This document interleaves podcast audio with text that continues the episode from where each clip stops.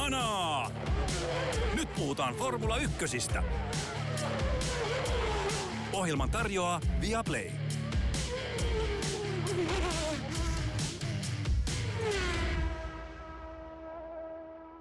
dramaattinen, mielenkiintoinen, kiehtova ja hauskakin Singaporen Grand Prix on takana. On siis aika pistää hanaa audion nauhalla. nyt käydään läpi mielenkiintoinen kisa, jonka voittajaksi ajoi Sergio Perez, voitto, jota edes tuomariston päätökset eivät lopulta suistaneet muihin käsiin. Punainen paroni Charles Leclerc ajoi toiseksi, Carlos Sainz kolmanneksi. Kisassa nähtiin vaikka minkälaisia käänteitä Joonas Kuisma, hän aika pistää hanaa. Let's disappear. Aivan loistavaa. Um, tosiaan Peresin voittoon päättyi tämä kisa, mutta niin paljon muutakin mahtuu tämän osakilpailun aikakirjoihin. Vaikea edes tietää, mistä aloittaa, niin aloitetaan tylsästä byrokratiasta tietenkin. Kisan alku viivästyi yli tunnilla sen takia, että noin tuntia ennen kisaa alkoi erittäin kova rankkasade, joka kasteli radan, ja vaikka sade oli sitten jo loppunut ennen kisan alkua, niin varovaisuudesta ilmeisesti turvallisuussyistä sitten kisan alkua lykättiin aika reilusti. Mitä mieltä sä olit siitä, että jo reilusti sateen päättymisen jälkeenkin lähinnä kaiveltiin taskuja ja etittiin kolikoita ja killinkejä, kun mietittiin, että mitä tässä nyt oikein odotellaan? No oikeastaan sen jälkeen siis mua ärsytti siinä, kun sitä siirrettiin sitä kisaa, mutta sitten kun mä näin se itse kisan, niin päädyin siihen, että se oli nyt aika hyvin johdettu ää, tilanne ja hyvin tehty päätös, ja jos silloin tuntia aiemmin olisi lähdetty liikkeelle, niin mä en tiedä, mitä siitä kisasta olisi tullut, koska se oli ihan riittävän vaikeaa kuskeille ja aivan riittävän kaoottista, ja nyt, että tota, kyllä mä siitä ehkä annan Fialle pointsit tai kisajohdolle pointsit, mutta sitten kisajohto ja FIA teki kyllä sellaisia ratkaisuja kisan jälkeen, joista mulla riittää vähän sanottavaa, mutta olisit sä halunnut sitten laittaa ukot kuiluun jo silloin, kun piti? tai sanotaan ainakin vähän aikaisemmin, ehkä puoli tuntia aikaisemmin, kun et mun mielestä tuomaristo jätti siinä liikaakin pelivaraa heti aluksi, ehkä sen takia, että heistä halunnut koko ajan siirtää ja siirtää ja siirtää kisan alkua, mutta oli selvää, että sade oli ohi, ja sitten kuitenkin kisa aloitettiin niin, että kaikilla oli välikelirenkaat alla. Niin jos on välikelirenkaat alla, se tarkoittaa, että radan kunto voisi olla merkittävästi heikompikin ja olisi turvallista ajaa, koska on sadekelirenkaat. Ja sitten kuitenkin meillä on näiden autojen ratissa on väitetysti maailman 20 parasta ratinvääntäjää. Niin tavallaan, jos heihin ei luoteta tällaisessa tilanteessa, niin mitä järkeä on A edes olla sadekelirenkaita ja sadekilpailuja, ja B, niin kun, vaikka mä ymmärrän turvallisuusaspektin, totta kai me ollaan usein puhuttu siitä, että turvallisuus on tärkeää, niin jollain lailla se, että, että kun ei enää edes sada ja radalta on ne pahimmat ylimääräiset nesteet rullattu sivuun, niin mun mielestä silloin, silloin niin kuin olennaiseksi kysymykseksi jää, että, että mitä varten, mitä varten meillä on olemassa kaikki nämä niin kilpailuun liittyvät varautumiset, sateen osalta DRS ei ole päällä ja on sadekelirenkaat ja kaikki tällaista, jos, jos tota, niin, ei anneta vaan kuskien aja. Mä opponoisin tota sillä, että siellä radalla oli ehkä niin kuin F1-kuskien historiasta kaikki aikojen top 5 kaksi, eli Lewis Hamilton ja Max Verstappen. Molemmat teki ajovirheitä ja Lewis Hamilton jopa ajoi seinään. Se kertoo siitä, että kuinka vaikeaa se oli. Ketään ei yllättänyt se, että Nikolas Latifi pystyi ajamaan sillä radalla kahdeksan kierrosta, mutta, mutta se, että jos Lewis Hamilton ja Max Verstappenkin on ongelmissa niiden tota, äh, olosuhteiden kanssa, niin siinä mielessä mä pidän sitä oikeana. Se, miksi mun mielestä se ratkaisu tehtiin hyvin, oli, että mä vertaisin sitä siihen, mitä tapahtui Monakossa tällä kaudella jolloin epätietoisesti ihmeteltiin, että lähdetäänkö tässä nyt ajamaan vai ei. Ja nyt kisajohto määrätietoisesti oli, että hei, tästä tunti ja sitten ajetaan, eikä mitään sellaista ihmeellistä yssyttelyä, että niin kuin mennäänkö vai ei, ja epätietoisuutta. Mutta joo, ehkä se olisi, ehkä radalle olisi voitu lähteä vähän aikaisemmin, mutta toisaalta Viaplay Ossi Oikarinen huomautti, että kuskit ja tallit, se ei ole niin helppoa kuitenkaan, että ne tarvitsee aikaa siihen, että laitetaan pelit ja rensselit kuntoon ja varu, valmistaudutaan siihen ää, muuttuvaan olosuhteeseen. Että tämä olisi niin kuin minun näkemykseni tästä asiasta. No, hyväksytään tämän kerran. Ehkä. Mä olin yllättynyt siitä, että niin kun ennen kisan alkua jopa F1 TVllä kritisoitiin. Siihen nähden, että puhutaanko virallisesta äänitorvesta, niin silloin yleensä kriittiset äänenpainot on aika pieniä. Niin siellä oli vähän sellainen meininki, mukaan lukien Julian Palmer, entinen F1-kuski, joka sanoi, että mitä tässä nyt odotellaan, että sitä vartenhan noi hyvät kuskit on tuolla autoissa, että ne saa ajaa silloin, kun on vaikeakin keli. Et se on eri asia, jos olisi satanut kisan alkamisaikaa yhtä kovaa kuin sato silloin noin tunti ennen sitä, jolloin oli ihan täys monsuuni päällä. Mutta joo, joka tapauksessa niin kun se, mikä tähän kisaan toisen kiinnostavan elementin oli se, että rata ei kuivunutkaan kovin nopeasti. Ja se tietysti johtui siitä, että ensinkin oli pimeätä, tai siis ei, aurinko ei paistanut, eli se ei kuivannut sitä tienpintaa. Ja toiseksi, ainakin toiseksi mun käsittääkseni, niin ilma oli niin kostee, että sitten kun yhdistettiin siihen, että ei ollut auringonpaistetta ja ilma oli kosteen, niin rata pysyi märkänä lähes koko kisan, niin siinä ei käynyt sitä, mikä olisi ollut se kaikista isoin pannukakku, että joskus seitsemän, kahdeksan kierroksen jälkeen kaikki olisi käynyt hakemassa kuivan kelin renkaat ja sitten oltaisiin nähty sellainen umpityönsä jonoajelu. Mm, niin jo. siitä huolimatta, että kisan alku viivytettiin tunnilla, niin nähtiin dramaattinen, mielenkiintoinen ja taktisesti erilaisia sävytteitä saanut kisa, jossa jännitettiin just, että kuka uskaltaa ottaa ne kuivan kelin renkaat ja uskaltaako kukaan tulla varikolle hakemaan tuoreet välikelirenkaat jossain vaiheessa ja kaiken näköistä säätämistä ja sähläämistä. Mä tykkäsin siitä. Mitä mieltä sä olit siitä, että mitä, äh, minkälaisen katseluspektaakkelin tämä kisa tarjosi? No siis mun mielestä formulat on parhaimmillaan silloin, kun me laitetaan huippuyksilöt, äh, maailman parhaat kuljettajat täysin mahdottomiin olosuhteisiin ja katsotaan, että mitä tapahtuu oliko Turkin GP se, missä oli? Joo, se oli Turkissa silloin, kun oli, tota, rata oli käytännössä saippua, kun siellä oli uusi asfaltti ja siinä ei pysynyt yhtään mikä siellä olisi vedetty kynttilää radan pintaa. Tuhansia kiloja, niin mä nautin siitä. Mutta sitten itse asiassa mä haluan vielä palata vähän siihen päätökseen siirtää kisan alkuun. Mä luulen, että Singaporen radan ominaispiirre ja se, millaisia kisoja siellä on ajettu aikaisemmin, jokaisessa, olikohan tämä nyt 13 Singaporen GP, niin jokaisessa kisassa on tullut turvautoradalle. Eli ehkä jos olisi ajettu Ranskassa, ää, jossa on isot poistuma-alueet, niin tota, silloin olisi lähdetty aikaisemmin ää, tota, matkaan. Että selkeästi Singaporessa, niin kuin myös Monakossa, niin se, että ajetaan ahtaisessa katuratarännissä, niin se lisää niitä riskitasoja. Mutta tota, mun mielestä siis tämä oli ehkä Silverstonein GPn ohella niin mun tämän kauden lempikisa. Ähm, joskin se kesti aivan liian pitkään. Mä olin kisan puolivälissä silleen, että herra Jumala, tässä ajettavat 30 kilsaa ja näitä pitäisi 60 ajaa. Et, et tota, se tuntui täysin loputtomalta se skaba, mutta oikeastaan niin kuin en edes väärin sitten, kun päästiin slikseille ja tota, alettiin oikeasti ratkoa. Ja sitten kun tuli vielä, että kahden tunnin aikaraja oli lähestymässä ja oli puoli tuntia jäljellä, niin siitä tuli todella hienoa katseluviihdettä ja, ja nautin kyllä suunnattomasti sen kisan katselusta. Joo, niin oli. Ja mun mielestä niin kun tässä, kun rata kuivu ja oli, näki, että kuljettajat otti ehkä enemmän riskejä myös jo välikelirenkailla ja turvautun jälkeen haettiin aggressiivisesti ohituksia, niin nähtiin mun mielestä jopa jonkun riemastuttavan paljon virheitä sellaisilta kuskeilta, joita niitä ei yleensä näe ollenkaan. Että se Max Verstappenin hulvaton ää, täysillä, täysillä rakoon ja jarrut, jarrut lukkoon ohitusyritys Lando Norrisista, joka oli sellainen, että näitä on viimeksi nähty tyyliin John Denny Deletrasilta 1990 jotain, paitsi että se ei ikinä ohittanut ketään.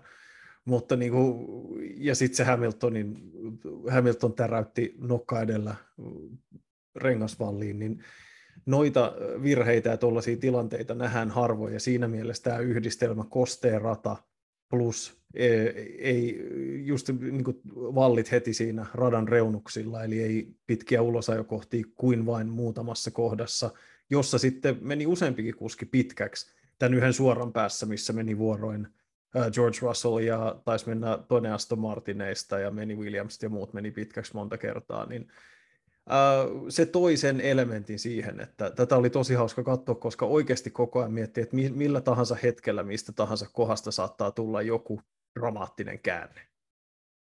Mm, Max Verstappenhan lähti kahdeksannesta lähtöruudusta ja sijoittui seitsemänneksi. Et jos katsoisi vaan tota starting gridien lopputuloksia, niin voisi ajatella, että hollantilaisilla oli tyl, tyl, tylsä kilpailu, mutta ihan mm. niin ei ollut.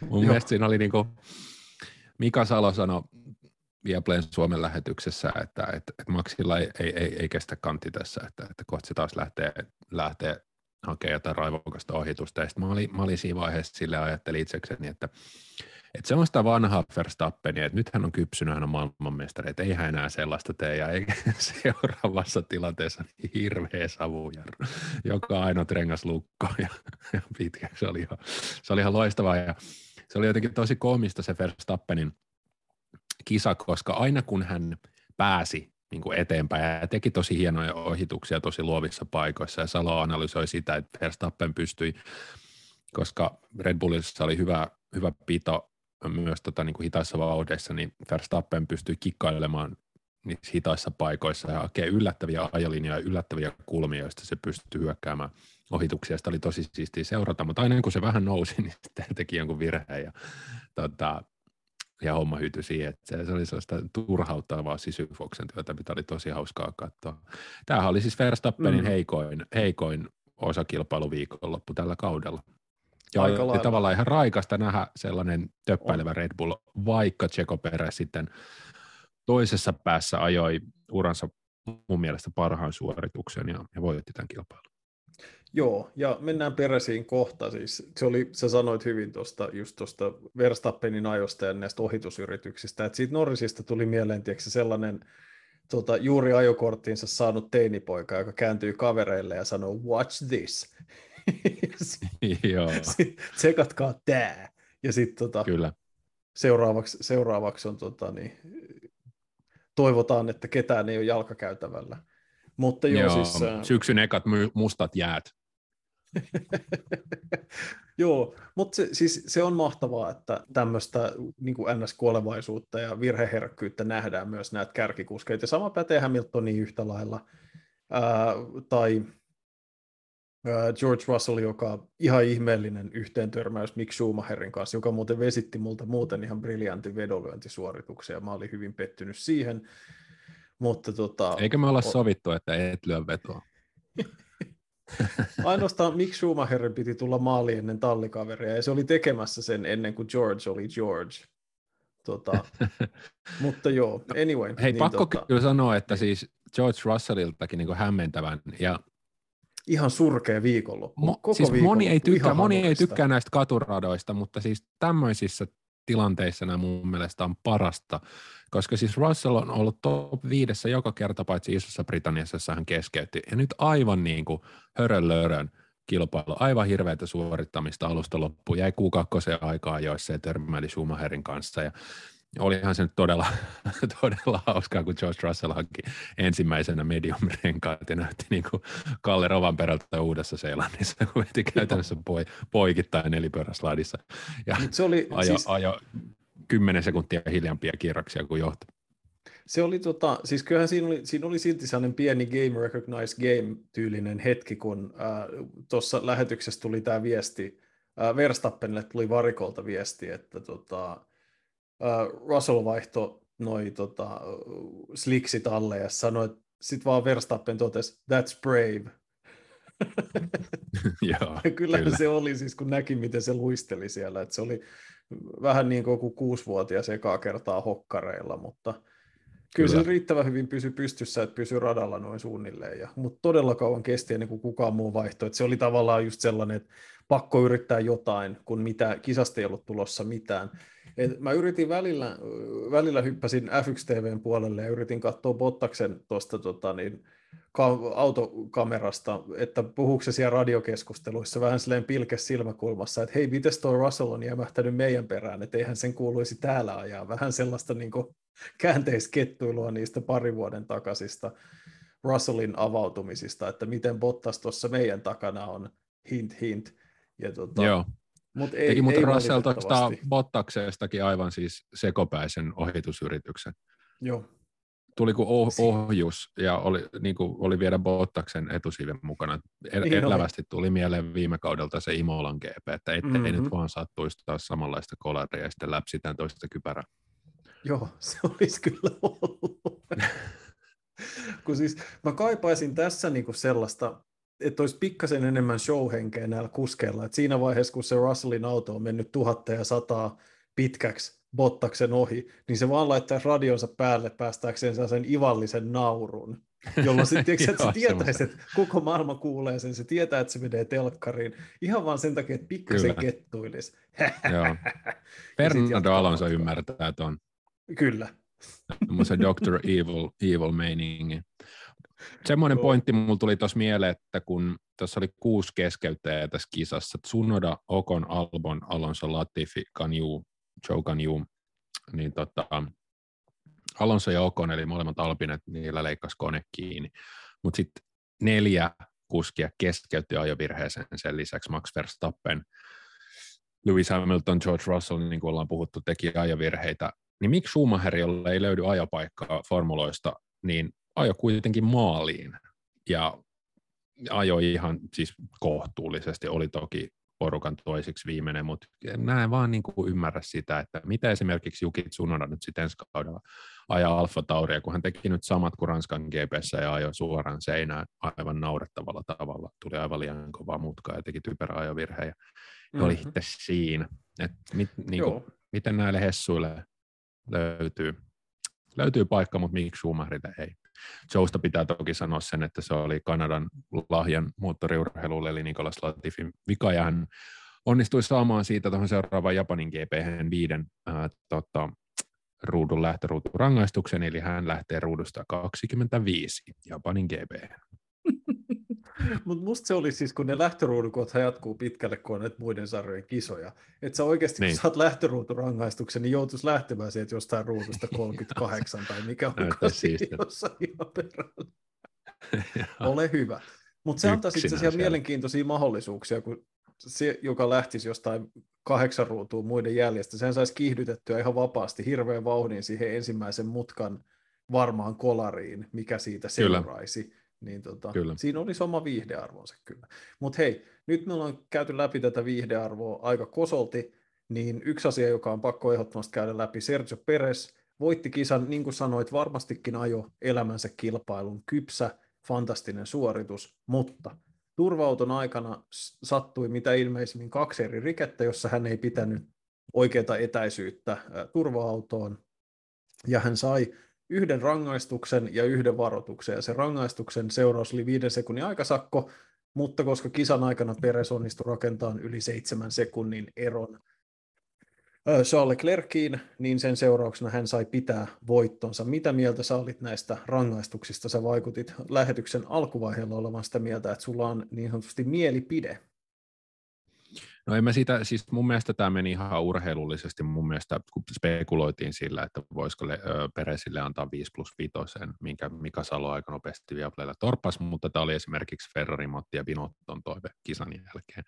Niin mun mielestä se, mikä teki Peresin ajosta niin äärimmäisen hienon oli, että Red Bull ja Ferrari molemmat haistoivat, että okei, tästä on varmaan viiden sekunnin rankku tulossa, ja siinä vaiheessa Peres johti Leclercia noin 1,5 sekunnilla. Jostain täysin käsittämättömästi siinä oli niin kuin melkein pari tuntia jo ajettu MM-sarjojen haastavimmissa olosuhteissa, niin Peres pystyi kaivamaan itsestään vielä niin paljon vauhtia, että hän pystyi jättämään siis Leclerkin seitsemän sekunnin päähän, ja se oli mun mielestä kaikista hienointa tässä voitossa. Eli sikäli mulla ei ole siihen itse rangaistukseen mitään kritisoitavaa. Mutta se, että kun nämä rikkeet turvauton takana tapahtui aika varhaisessa vaiheessa kisaa, niin mitä on mahdollista, että kun me alettiin nauhoittelemaan tätä meidän podcastia sunnuntai-iltana kello 21 Suomen aikaa, niin meillä ei ollut ihan vielä varmaa, tai sanotaan, että puolta tuntia ennen sitä meillä ei ollut selvää, että kuka tämän kisan on voittanut. Miten tämän tuomitsemisen voi tehdä näin, vetää näin se vihkoon? Sitä mä en ymmärrä. Ja tätä Will Buxton, eli F1 hovitoimittaja, myös kritisoi Twitterissä, että ja on vähän pudottanut nyt pallon näissä kisanjohtohommissa. Jälleen kerran nyt vähän eri tavalla kuin viime kaudella, mutta joka tapauksessa. Ja kyllä tässä nyt selkeästi skarppaamisen paikka on, mitä Hartikaisen Nikokin sanoi meidän lähetyksessä viime viikolla. On. Joo, se on siis on hyvin hämmästyttävää, että kisa oli kuitenkin jäljellä sen verran paljon siinä vaiheessa, kun ne rikkeet sattui ja ne rikkeet tiedostettiin vielä oikeastaan siinä aikana, kun turva-auto oli liikkeellä, niin ajatus siitä, että se päätöksen voi tehdä vasta kisan jälkeen, niin se tuntuu vähän pölhöltä, koska se myös tarkoitti sitä, että oli olemassa se mahdollisuus, että tuleekin se 5 plus 5, ja joka toive, jonka luonnollisesti Ferrarin tiimiradiossa esitettiin heti, kun kisa oli päättynyt, jotta se saadaan myös kansalliseen tietoisuuteen Ferrarin toimesta. Se oli ihan fiksua taas tämmöistä pientä mediapeliä. Ää, niin on siis samaa mieltä, että tästä olisi pitänyt pystyä tekemään päätös kisan aikana. Että se on eri asia, jos se tapahtuu tyyliin viimeisen parin kierroksen aikana ja sitten tilanne halutaan rauhoittaa, mutta näin ei ollut tässä tilanteessa päätös olisi pitänyt pystyä tekemään, jotta me oltaisiin oltu varmoja voittajasta. Olihan se nytkin melko varmaa, mutta siitä huolimatta niin on samaa mieltä, heikosti hoidettu. Niin, ja sitten kun tässä ei olisi mikään sellainen, että Perez olisi vaikka ohittanut vaikka radan ulkopuolella Leclerc ja voittanut sillä, millä olisi niin kuin selkeä vaikutus siihen, vaan tämä oli jotain typerää kikkailua turvauton takana. Joo, rangaistavaa, ja se oli Pereziltä aivan typerää pelleilyä, koska hän kävi siinä turvauton vieressä yhdessä vaiheessa heristelemässä sormia Bert Mailanderille, että aja kovempaa, ja sitten hän jäi liian kauas siitä turva-autosta, ja Perezillä oli mielestäni Silverstoneissa aiemmin ongelmia tämän turva-auton deltaajan kanssa, ja hänenkin pitäisi vähän tässä skarpata, että tavallaan hänellä nyt niin kuin, hän selvisi vähän niin kuin mutta mun mielestä tämä meni urheilullisesti ihan oikein kuitenkin. Meni. Um, pieni sellainen lampaanpylly Charles Leclercille, sinänsä ihan puhtaasta ajosta ja hyvästä kisaajosta, niin pääsi kuitenkin DRSn kanssa aika hartaasti yrittämään Peresistä ohi, ei onnistunut, ja sen lisäksi vielä tosiaan ei pystynyt pysymään sen viiden sekunnin sisällä, jotta olisi voinut tässä, tässä tilanteessa voiton ottaa. Siis sinänsä lähtöä lukuun ottamatta ihan hyvä ehjä kisa, mutta tämä oli taas mahdollisuus ottaa voitto, tilaisuus jäi käyttämättä ja taas yksi ehkä muistutus siitä, että minkä takia Red Bull voittaa mestaruudet tällä kaudella. No mä ehkä laittaisin Leclercille vähän enemmänkin risuja tästä, että et, et, et, okei, mä mä en sitä lähtöä pistä ihan hänen piikkiinsä täysin, koska heillä oli sadasosalleen sama reaktio Sergio Perezin kanssa, mutta kuten siinä nähtiin, oliko siinä nyt Lewis Hamilton oli suoraan hän perässään kolmantena, niin se puoli radasta, niin siinä nyt ei ollut vain pittoa, ja, ja ne kakkos, 246 parilliset autot, niiden, niiden puolella oli enemmän pitoa, että se oli ehkä vähän tekemätön paikka Leclercille. Mutta sitten vaikka hän ajoi, hän ajoi fantastisen aikaa, mutta sitten kisasta tuli pieniä virheitä, jotka maksoivat yllättävän paljon. Esimerkiksi hänen varikkopysähdyksensä ajaa autollaan puoli metrin liian pitkälle koko Ferrarin varikkomekaanikkoporukka joutui siirtymään puoli metriä, pysähdys kesti viisi sekuntia ja se kahden ja puolen kolmen sekunnin ero olisi voinut olla ratkaiseva Peresin suhteen tässä kisassa. Sitten kun hän jahtasi Peresiä, Peres teki kisan lopussa. Peres teki yhden lukkojarrutuksen, mutta Leclerc teki sellaisen ajovirheen, jossa meni aikaa, ja siinä hän putosi ensimmäistä kertaa kyydissä. Ja sitten se on mulle ihan käsittämätöntä, että mitä tapahtui, koska Leclercillä oli tiedossa se, että hänen pitää pysyä viiden sekunnin päässä. Et, et oliko renkaat lopussa vai mi, mikä homma siinä oli? Et mi, miten hän yhtäkkiä putosi siitä noin pahasti? Mitä hän ei pystynyt vastaamaan peräisin vauhtiin? Peresille sanottiin, niin kuin mä sanoin lähetyksen alussa, että let's disappear. Ja sen hän todella teki. Mutta musta oli todella outoa, että monakolainen ei pystynyt siihen vastaamaan.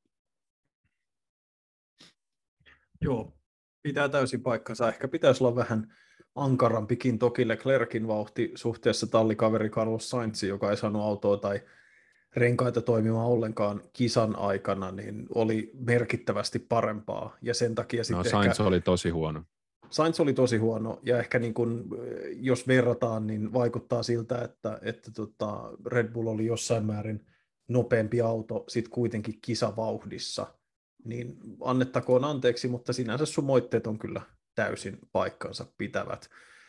Tota, Öö, haluatko sanoa Peresistä tai Ferrareista vielä jotain vai otetaanko vielä muutama lisäaihe tästä? Otetaan lisäaihe vaan. Um, mä, voisin mä voisin sanoa sen, joo, sano että vaan, niin, niin, siis mun mielestä tämä oli kahdelle tallille napakympi viikonloppujen on McLaren ja Aston Martin. Oliko nämä sellaiset, joista sä olisit halunnut myös puhua? Mäkki nimittäin uh, Lando Norris sijoittuu neljänneksi ja Danny Boy, Daniel Ricardo, tuleva F1-eläkeläinen ja uh, GT-autokuljettaja oli, oli viides. Sieltä napsahti Mäkille 22 pistettä, mikä tarkoitti sitä, että kun Alpinen molemmat autot keskeytti, niin hups heijaa. McLaren on jälleen valmistaja MM-sarjassa neljäntenä, nousi neljän pisteen kaulalla Alppinen ohi, eli heille aika täysosama viikonloppu. Erityisesti kun ottaa huomioon, että heidän aikajansa oli aika vaikeita. Joo, siis McLaren näytti hitaalta koko viikonlopun. Ähm, ja näytti siltä, että heille tulee tosi vaikea kisa, että oli taas niin Norrisilta aikaa, jossa sellainen suoritus, jossa näkyy, että hän on yksittäisellä kierroksella ihan nopeampia kuskeja, mitä koko F1-sarjassa on, että hän saa vaan aikaa, jos revittyä ihan käsittämättömiä määriä irti aika keskinkertaisesta autosta, mutta kaikki indikaatio oli siihen, että tulee huono kisa. Ricardon ajo oli vähän sellainen tyyliin, että miten Antti Rinne päätyi SDPn puheenjohtajaksi, että jos vain olen hiljaa ja taustalla ja kukaan ei huomaa minua, niin ennen pitkää kaikki väistyvät tieltä ja sitten on minun vuoroni.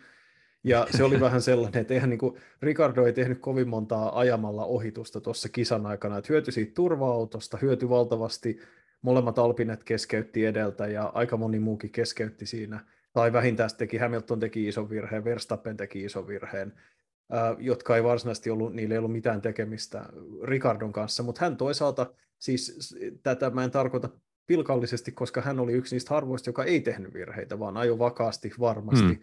ja myös turva-auton jälkeen, jolla oli tallikaverinsa perässä, niin X määrä kierrosta myöhemmin oli puoli minuuttia jäljessä. Ei siinä vitti siis, kato grillata tallikaveria, se oli ihan Ja varmasti tehty. hän on saanut myös ihan siis komennon, että ei ajeta kilpaa, mutta ja toki oli myös niin, että Lance Stroll hänen takanaan ei asettanut minkäänlaista uhkaa, vaan siinäkin oli iso ero, että sinänsä hänen ei hän varmasti ajoi vaan varman päälle, mutta se ero vaan korostui merkittävästi. Mutta musta oli Norrisilta, me itse asiassa kun Ilta-Sanomien valintoja tehdään nyt alkava viikon F1-tuomioon, niin muut valitsi tietysti Sergio Peresin kisan tähdeksi, ja mä sitten mainitsin Peresin, mutta valitsin Lando Norrisin kisan tähdeksi ihan sen takia, että miten keskinkertaisen auton hän raahasi hyvälle sijalle, ja Norris kuitenkin puolusti Verstappenin pahaan virheeseen, mikä on oikeasti kova suoritus, Kyllä. puolusti Alonson, joka ajoi nopeammalla Alpinen autolla, ää, siihen asti, kunnes Alonson auto hajosi, niin piti takana. Ja tota, pystyi myös haastamaan Sainzin jossain määrin turva-auton jälkeen ja jopa yritti ohitusta. Et musta hän ajoi niin hyvän, tosi vakaan ja vakuuttavan kisan. Ja olosuhteisiin nähden, niin kaikki voi päätellä, että jos sillä olisi Red Bullin tasoinen auto alla, että mitä se olisi tiennyt tänä viikonloppuna. Et mun mielestä Norris on, hän on ajanut ihan sensaatiomaisen hyvän kauden siihen nähden, että McLarenin auto on todennäköisesti vasta viidenneksi nopein lähtöruudukossa tällä hetkellä. Joo, ja kuuskin hyvyyttä voi aina arvioida sille, että mitä on pärjännyt tallitoveria vastaan, ja Norris on murskannut täysin Daniel Ricardon. Itse asiassa hyvä, hyvä kun mainitsit tuon Norris ja Verstappenin, koska um, Singaporen tyyppisiä ratoja, joissa ohitaminen on vaikeaa, niin usein moititaan, mutta mun mielestä se jotenkin toimi katselu TV-tuotteena tosi hyvin tänä sunnuntaina, koska siinä syntyi sellaisia taistelupareja, että oli Verstappen vastaan Vettel, sitten oli Verstappen vastaan Alonso, oli just tämä Norris Verstappen, et cetera. Ja lopussa nähtiin tämä Peres ja Leclerkin välinen kaksintaistelu, jota on tosi helppo seurata. Mutta kun sanotaan, että jos se olisi joku toinen ratta, ei nyt heti tule hyvää, hyvää tota, verrokkia mieleen, mutta siis tällainen perinteinen moottorirata, jolla on vaikea ohittaa, niin se, se ei ole kauhean kivaa katsottavaa, mutta Singaporessa, kun se pienenkin virheen merkitys on niin suuri, se voi olla käytännössä niin kuin kisan lopettava virhe sille kuskille, niin sitä hiilostusta ja grillaamista on tosi jännittävää seurata. Se on hyvää. Ja Singaporessa syntyi tosiaan monia kiinnostavia taistelupareja.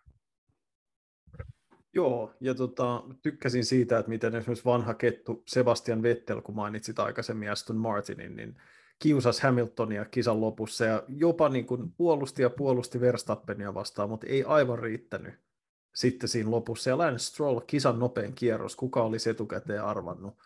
Ja tota, niin, ajo hienosti kuudenneksi kisassa, että tosi hyvä ylipäätään niin kuin, tuli mieleen tuosta. Hän ei, häntä ei tosi näkynyt kuvissa, koska hän ei niissä kaksinkamppailuissa ollut käytännössä ollenkaan. Mutta tota, Vetteliltä oli mun mielestä niin kun ylipäätänsä hyvä kisasuoritus, mutta se, että nähtiin tämmöinen tilanne, missä hän ajoi tuommoisessa kolmen porukassa ja puolusti ansiokkaasti, pakotti myös Hamiltonin aika rajuun virheeseen, niin siinä nähtiin hyvää, hyvää ja kiinnostavaa kilvanajoa.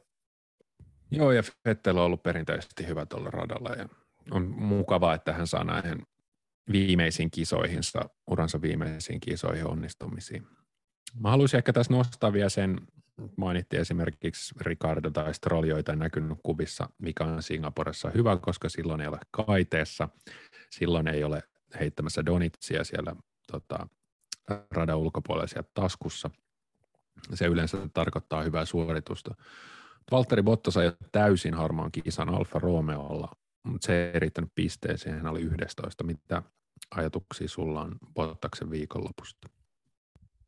No, anonyymi viikonloppu. Että hänkään ei tehnyt merkittäviä virheitä, ei ollut erityisen nopea, ei järkyttävän hidas, ei sortunut virheeseen niin kuin tallikaveri, ähm, ja oli kiinni pisteessä, mutta toki niin, että pehmeillä tuoreilla renkailla takaa tullut Verstappen pysäyttäminen olisi ollut käytännössä mahdotonta.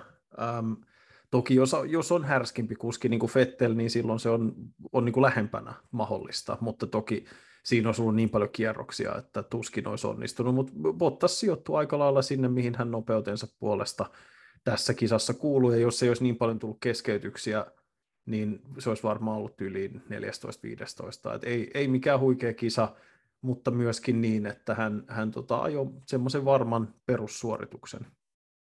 Joo, isoin miinusmerkki mun mielestä Bottakselle on se, että nyt kuudetta kertaa tällä kaudella Joe, eli kiinalainen tulokaskuski, oli nopeampi kuin Valtteri Bottas. Ja näitä ei mun mielestä pitäisi Bottakselle käydä, eikä varsinkaan Singaporessa, joka on äärimmäisen vaikea rata, ja jossa Joe ajoi ensimmäisen viikonloppunsa. Että se oli niin kuin isoin miinus. Sitten toinen miinus ehkä, minkä mä Bottakselle laitan, on, että että siinä tilanteessa, kun Verstappen sai Bottaksen kiinni, Bottas sai jo siis kymmenentenä, Verstappen oli 11. Yhdeksäntenä jo Pierre Gasly. Ja Bottas oli siinä tilanteessa alle sekunnin päässä Gaslista ja niin kuin jopa lähestymässä sillä tavalla, että pystyisi haastamaan hänet. Mutta sitten kun Verstappen meni molemmista ohi, niin jostain syystä Bottas jäi tosi pitkän matkan päähän Gaslista. Ja Niki Juusela pyöritteli Viaplaylla, että siinä olisi niin kuin mahdollisuus, että vähän niin kuin päästäisiin Verstappenin ohi ja sitten seuraisi, että miten se Gasly ja Verstappenin taistelu menee ja hyödyntäisi sen. Niin ehkä sitten vaan Alfa Romeossa ei Alfa Tauriakaan vastaan, vaan vääntö riittänyt siinä määrin, että, että tota, itse asiassa Gaslilla ja Bottaksella, voiko tämä pitää paikkansa, oli lopussa 17 sekuntia eroa, se, se repsahti aika pahasti sitten todennäköisesti ihan kyse vaan siitä, että kun, kun se niin kuin suurin mahdollisuus haastaa ja ohittaa menee, niin sen turha ottaa älyttömiä riskejä noissa oloissa. Niin se varmaan Tota, onko sulla tästä kisasta vielä esittää muita havaintoja vai otetaanko yksi tai kaksi uutisaihetta vielä tähän loppuun? Otetaan uutisaiheet vaan. Musta oli ihan kiva, että kuljettaja MM-sarja ei, ei ratkennut vielä ja olisi kiva nähdä, että jos Leclerc pystyisi vielä tuolla Japanissa vähän kiusaamaan Verstappenia, että, että se varsinaiset kättelyt menis vielä vähän pidemmälle. Joo, samaa mieltä. Et olisin siinä mielessä toivonut Leclercin voittoa, että olisi vähän koristellusta omaa pistesaalistaan.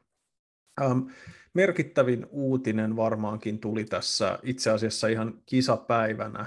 Taisi tulla jopa kisan jälkeen Racing News-sivusto.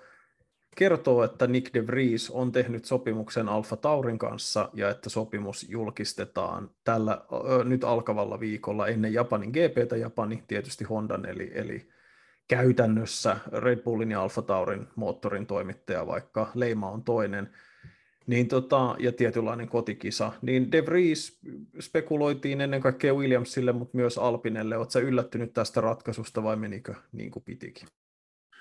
Öö, no kuulen tästä nyt ensimmäistä kertaa. En ole yllättynyt, mutta jos tätä ajattelee Williamsin kannalta, niin vähän tässä nyt jää Red Bullin edessä luu käteen. Että Williams oli se, joka antoi De Vriesille sen näytön paikan ja mahdollisuuden, mahdollisuuden osoittaa kykynsä äh, Monsassa. Eikö niin, Monsassa kyllä, ja äh, De Vries käytti sen upeasti hyväkseen, niin, mutta sitten tuli äh, vanhan kunnon Red Bull-konserni ja naarasi hänet tallinsa. Aika kiinnostava pari hei ensi kaudella. Juki Tsunoda ja Nick De Vries. Kumpi on ykkönen sun silmissä? Nick De Vries. Niin munkin mielestä. Mies on ajanut yhden F1 GP ja mun mielestä on ihan selvää, että hän on Alfa Tauri ykköskuski ensi kaudella. En sitten tiedä, että totta, meneekö Alfa Tauri tässä nyt. Hetkonen, tähän tarkoittaa siis sitä, että Gasly Alpinelle, eikö niin? Kyllä. Joo. Totta, mä en tiedä, että meneekö talli nyt eteenpäin vai taaksepäin. Gasly de Vries. No, aika näyttää. Juki Tsunoda on mulla aika nolla luottoa ensi kautta ajattelin. Kyllä. Siis Tsunodan on pakko osoittaa aika iso kehitysaskel ensi kaudella, ennen kaikkea tasaisuudessa ja suoritusvarmuudessa kilpailuissa, että nämä tämmöiset lapselliset virheet katoaa, katoaa tuosta hommasta, ähm, mutta myös niin kun siinä samalla pitää pystyä vielä tallikaverin suhteessa paremmin. Et Alfa Taurille tämä on mun mielestä ihan hyvä siirto siinä mielessä, että kun Gasly on kuitenkin ollut tallin varmin suorittaja ja ykköskuski, De Vries, hänellä ei ole hirveästi F1-kokemusta, mutta hän on erittäin kokenut kuljettaja joka tapauksessa, että Formula E maailmanmestari 2021 ja on paljon kokemusta muutenkin. Aika erikoista kyllä, niin kaksi maailmanmestaria ajaa Red Bullin leirissä – Eli siis yksi Max Verstappen ajaa Red Bullilla ja sitten Nick De Vries, eli Formula E-maailmanmestari ja Alfa Taurilla ensi kaudella. Anyway, niin, niin kun hänen suoritustasonsa ei todennäköisesti heilahtele yhtä paljon kuin Tsunodalla, vaan hän on enemmän Gaslin tyyliin vähän varmempi suorittaja. Ja toisaalta, jos tätä miettii Alpinen kannalta, niin okei, hyvin harva kuski on parempi kuin Fernando Alonso, mutta myös Alonsolla on ollut mustat hetkensä ja huonot päivänsä ja siinä mielessä siis, tämähän on tietysti niin kuin Alpinelle unelmien täyttymys, koska niin kuin, ranskalaisethan on vähän niin kuin Euroopan turkulaiset, eli sisäänpäin kääntyneempää porukkaa saa hakemalla hakea. Niin Kuka jos ranskalaisella puhetta. yhtiöllä on mahdollisuus lisätä ranskalaisia työntekijöitä, ne tekee sitä niin, kuin, niin kauan kuin mahdollista, niin mä luulen, että tämä on sellainen ihanne tilanne ja ensi kaudella se on ihan sama, kuka se sponsori on, niin auton värit on sininen, punainen ja valkoinen ja that's it. Kyllä. Gasly ja Ocon on samaan hyvin kiinnostava ja, ja äärimmäisen epäkiinnostava pari. Et siinä on kaksi sellaista aika harmaata, harmaata kaveria, jotka on ihan hyviä kuskeja, mutta ei siitä kuitenkaan tosi hyviä kuskeja. Vähän mun täytyy sanoa, että kun Alfa Tauri ja Red Bullin sisartalli ja tällainen kuskihautomo, niin mi, miksi Red Bullin kuskiakatemia tunnetaan talenttien kehittäjänä. Onko siellä nyt sitten talentti, talenttiruisku mennyt tukkoon vai minkä takia sinne otetaan tällainen, tällainen niin kuin kuitenkin 30 lähestyvä muualta ostettu kuski? Vähän erikoista. Öm, no siis se kieli siitä, että heillä ei ole siinä akatemiassa riittävän hyviä talentteja.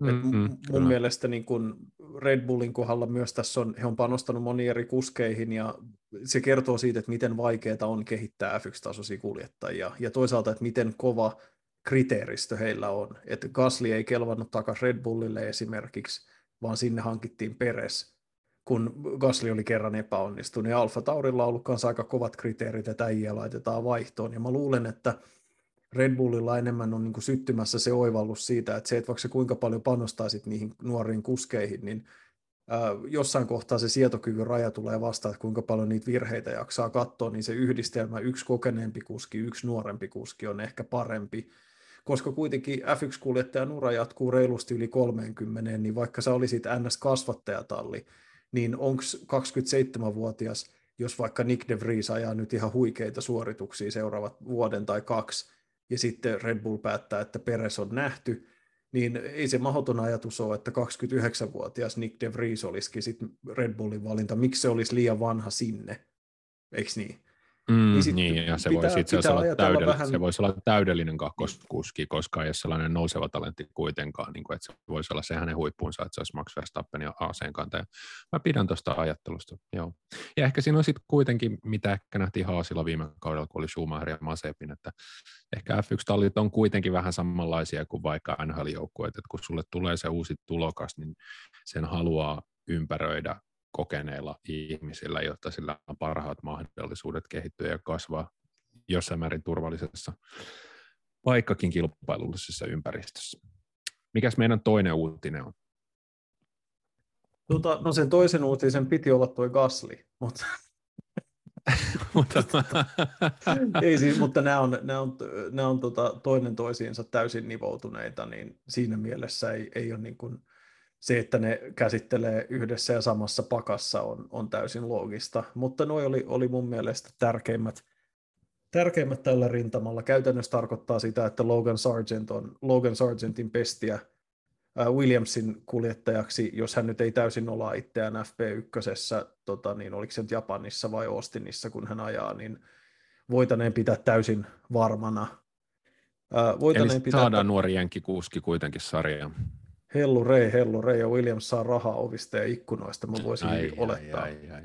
Ja Haasin tilanne on, on edelleen auki, niin kuin sä sanoit jo tuossa aikaisemmin, että se tuntuu vähän erikoiselta, että eivät haluaisi enää Schumacherin panostaa, kun huomioi, huomioi kun ympäri, ympäröivät tekijät.